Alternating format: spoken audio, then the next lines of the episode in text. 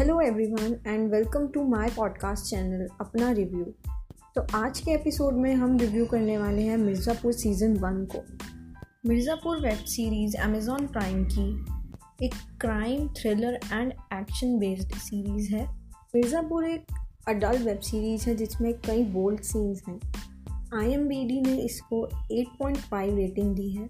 Mirzapur web series में कुल नौ episodes हैं और इसकी कहानी मिर्ज़ापुर के सभी इलीगल कामों के बादशाह कालीन भैया के जीवन के इर्द गिर्द घूमती है। कहानी में कालीन भैया के कई दुश्मन हैं, लेकिन उनका सबसे बड़ा दुश्मन उन्हीं का बेटा मुन्ना त्रिपाठी है, जो उनकी गद्दी पर बैठने की ताक में है। इनके अलावा कहानी में गुड्डू पंडित एवं बबलू पंडित भी मेन रोल में है। यह दोनों ही एक आम परिवार से आते हैं, लेकिन किसी कारणवश इन्हें कालीन भैया तथा उनके इलीगल कामों में उनका साथ देना पड़ता है। फिर कहानी में एक ऐसा मोड़ आता है जहाँ गुड्डू और बबलू कालीन भैया के खिलाफ हो जाते हैं और तभी से त्रिपाठी परिवार पर तथा उनकी मिर्ज़ापुर की गद्दी पर संकट मंडराने लगता है।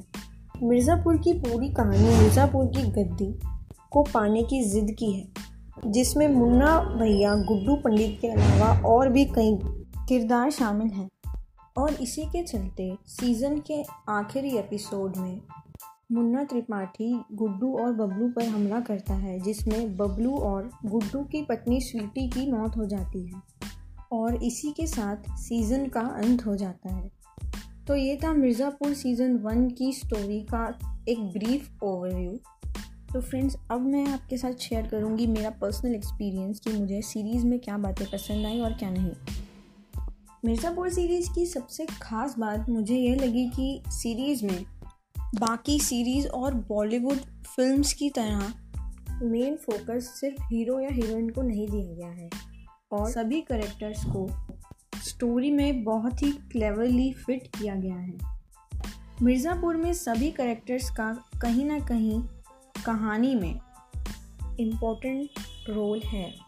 फिर चाहे उनका स्क्रीन टाइम कम हो या ज़्यादा। फिर चाहे वो कालीन भैया का राइट हैंड मकबूल हो या कहानी में कालीन भैया की पत्नी की भूमिका निभाने वाली बीना त्रिपाठी। इन्हीं की वजह से और और सभी सपोर्टिंग एक्टर्स की वजह से आज मिर्ज़ापुर हम सभी के दिलों के इतने करीब हैं। लेकिन अगर आपको खून खराबा और खूनखार मर्डर से डर लगता है तो आपको यह वेब सीरीज़ बिल्कुल नहीं देखनी चाहिए, क्योंकि इसमें यह सारे सीन्स आपको हार्ट अटैक दे सकते हैं। मिर्ज़ापुर की स्टोरी कॉन्सेप्ट और उसके डायलॉग्स के फैंस तो हम सभी हैं ही। लेकिन जिस तरह सीरीज़ में एक्टर्स ने एक्टिंग की है, वो भी बहुत ही उम्दा है।